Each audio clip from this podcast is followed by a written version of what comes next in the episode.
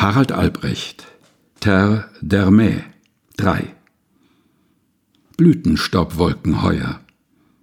Wir sehen Oldtimer, Wind und Wollust, Drohnen, weiblich unbemannt, gelb.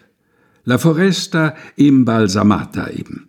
The Moving Forest jetzt. Wandelnd. So wie ich mich, will es der Duftwald auch. Vorstellig werden bei mir. Sein Ritzenrecht beanspruchen, sich einnisten in den Ganglien. Erinnerung sein. Ein blinder Schwimmer, warten auf eine Blütenstaubwolke, die ihn herüberholen wird. Waldduft, den duftenden Wald, den überholten, der den Zurückholer unüberholbar macht. Verschwenderisches Plusquamperfekt, sagte er auf Nummer sicher gehende, zerstäuber zum Flakon, um seines Nimbus willen, auf seine hermeneutische Art. Harald Albrecht, Terre d'Hermée, 3, gelesen von Helga Heinold.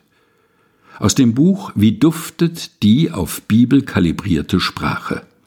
Erschienen im Afeier Verlag.